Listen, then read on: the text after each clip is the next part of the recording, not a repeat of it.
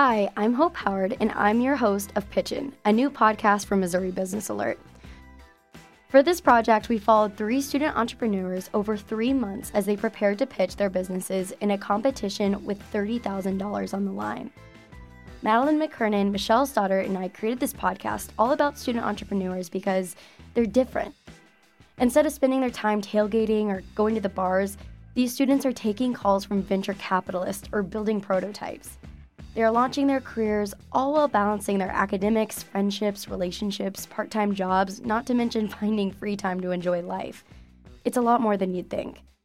These student entrepreneurs are part of an accelerator program, which in the world of startups is a program that provides early stage businesses the resources they need to grow, such as mentorship and guidance. At the end of the University of Missouri Entrepreneur Quest Student Accelerator Program, these students will pitch their startups to a panel of judges, and those judges will decide who gets the seed money that could take these ideas to the next level. Of the dozens of participants from across Missouri competing in the program, we've gotten to know three promising entrepreneurs. In the months leading up to the final pitches, these three entrepreneurs have hit the ground running, preparing hard for the competition we've learned that each of these entrepreneurs have vastly different business ideas, yet they all share a similar struggle.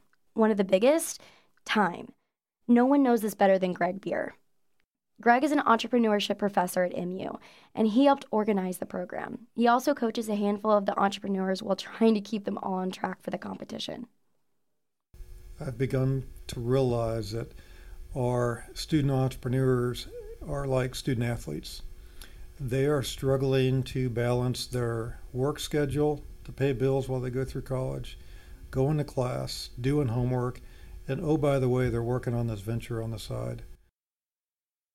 From how these entrepreneurs will balance their time to how they came up with their original ideas in the first place, this podcast will take you through the ups and downs of launching a business from the perspective of young adults who are figuring it out as they go. So, without further ado, let's introduce them to you. Hi, my name is Libby Martin. I'm the founder of Calving Technologies, and I'm a first year veterinary medical student. Libby's main goal? She's attempting to bring farmers into the 21st century with new technology. And our next entrepreneur is wrangling a whole different animal the law. Hi, my name is Brian Huck. I'm the founder of Lawcate. I just graduated in December and I studied biological engineering. Brian's idea is essentially a location based app that gives information about local laws. He's trying to simplify the lives of everyday people, which leads us to our final entrepreneur. He is developing an app that will act as a virtual passport.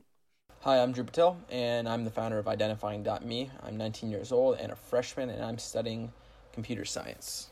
Drew is the youngest of the group. His idea is to make it easier for a person to verify their identity.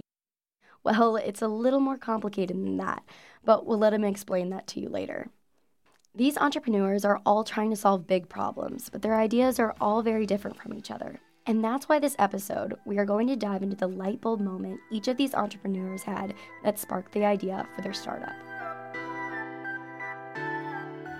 I got the opportunity to get to know Libby throughout the past few months, so one of our producers, Madeline, is in the studio to help me explain a little bit more about her. To understand how she came up with this idea, you have to know where she's from. Hope, can you tell me a little bit more about Libby? Yeah, so Libby grew up in California, California, Missouri, that is, on a small family farm raising cattle. Not only did her upbringing on a farm inspire her to become a veterinarian for large animals, but inspired her to create her company, Calving Technologies. Before talking to Libby for the first time, I wanted to get a better sense of what her company did. And in a bunch of articles she did with other journalists, she kept bringing up this thing called the paper towel method. She describes it as the reason she decided to become an entrepreneur. So I wanted to know more. You talked about this paper towel method. Oh, yeah. Talk to me more about that. Yeah, so the paper towel is what I like to tell people about. So I grew up watching my brother, my grandpa, my family take notes on paper towels. So, like a lot of times, people will have it sounds crazy, but a lot of times people will have a roll of shop towels in their trucks, and it's just something that's in there, and you just grab one and you take notes on it. And she explained to me that these notes on the towels are crucial to a farmer's livelihood because they track the health of their cows. In 2015, Libby's family couldn't keep track of all of their cows, especially the ones that were pregnant. If a pregnant cow goes into labor in the middle of the night and a farmer isn't aware, the calf will likely die. So it's very ineffective, and uh, like right now we're going into like calving season. It's cold, they're freezing to the ground. They're not prepared if they need a C-section. You don't get there in time. It's just a huge money loss. In simple words, Libby explains her invention as a Fitbit for cows. The device can monitor things like heart rate and blood pressure, which can be vital in the middle of the night if a cow is going to give birth. A farmer can sleep soundly knowing they'll be alerted if the cow seems like it's about to go into labor. And this problem isn't just affecting Libby's family. According to the USDA, out of 31 million cows in the US, 10% die from dystocia. That's another word for calving difficulty, and Libby's device could fix this. And it's crazy. It sounds really crazy and it's ineffective, but I'm trying to change that. That is why it's been going on since 2015 because when I tell you it took an array of people saying, if it's not there, you should do it. And I was like, how has somebody not come up with this yet? Obviously, that's the dream as an entrepreneur to have that aha moment that could solve a problem.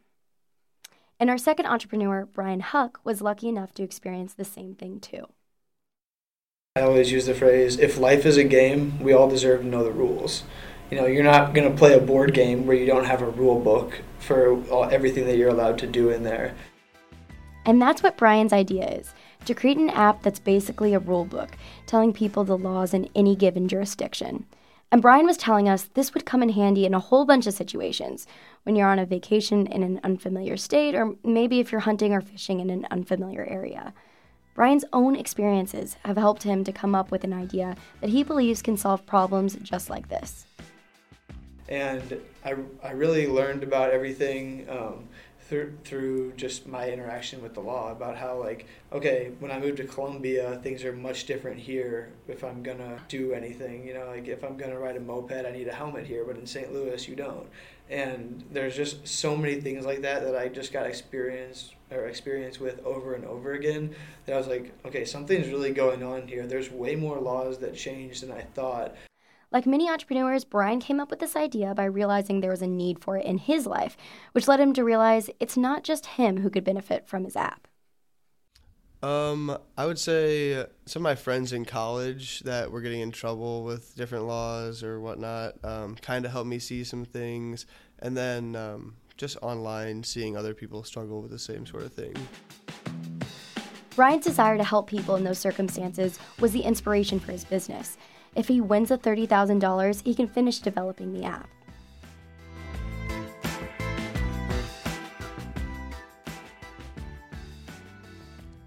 Our last entrepreneur is Drew. Drew's different from Libby and Brian because he is what some people call a serial entrepreneur, which means he generates and pursues a lot of business ideas at once. Identifying.me, it's just one of many. This particular idea all started after a high school dance when he impulsively bought a plane ticket to a hackathon in DC. At hackathons, you pitch an idea to your peers in order to find a team to program it and develop it into a product.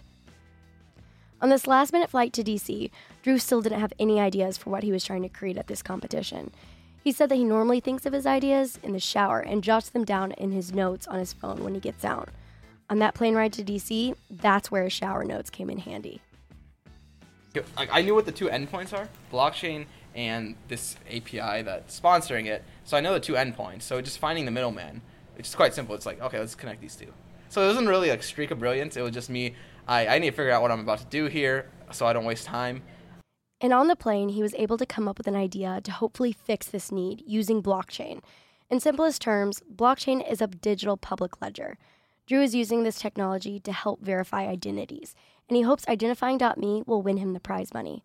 But before I get too far ahead of myself, let me have him explain a little bit more about his idea.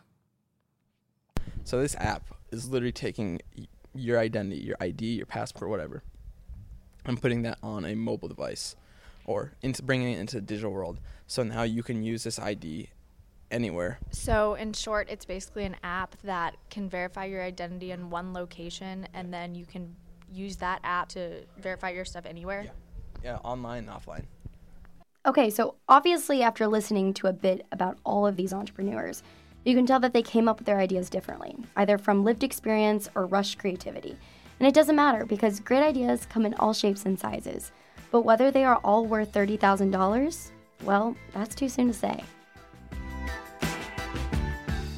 Thanks for listening to this episode of Pitchin'. In the next episode, we'll learn more about how every startup has a different idea of what a team should look like and what works best for their company.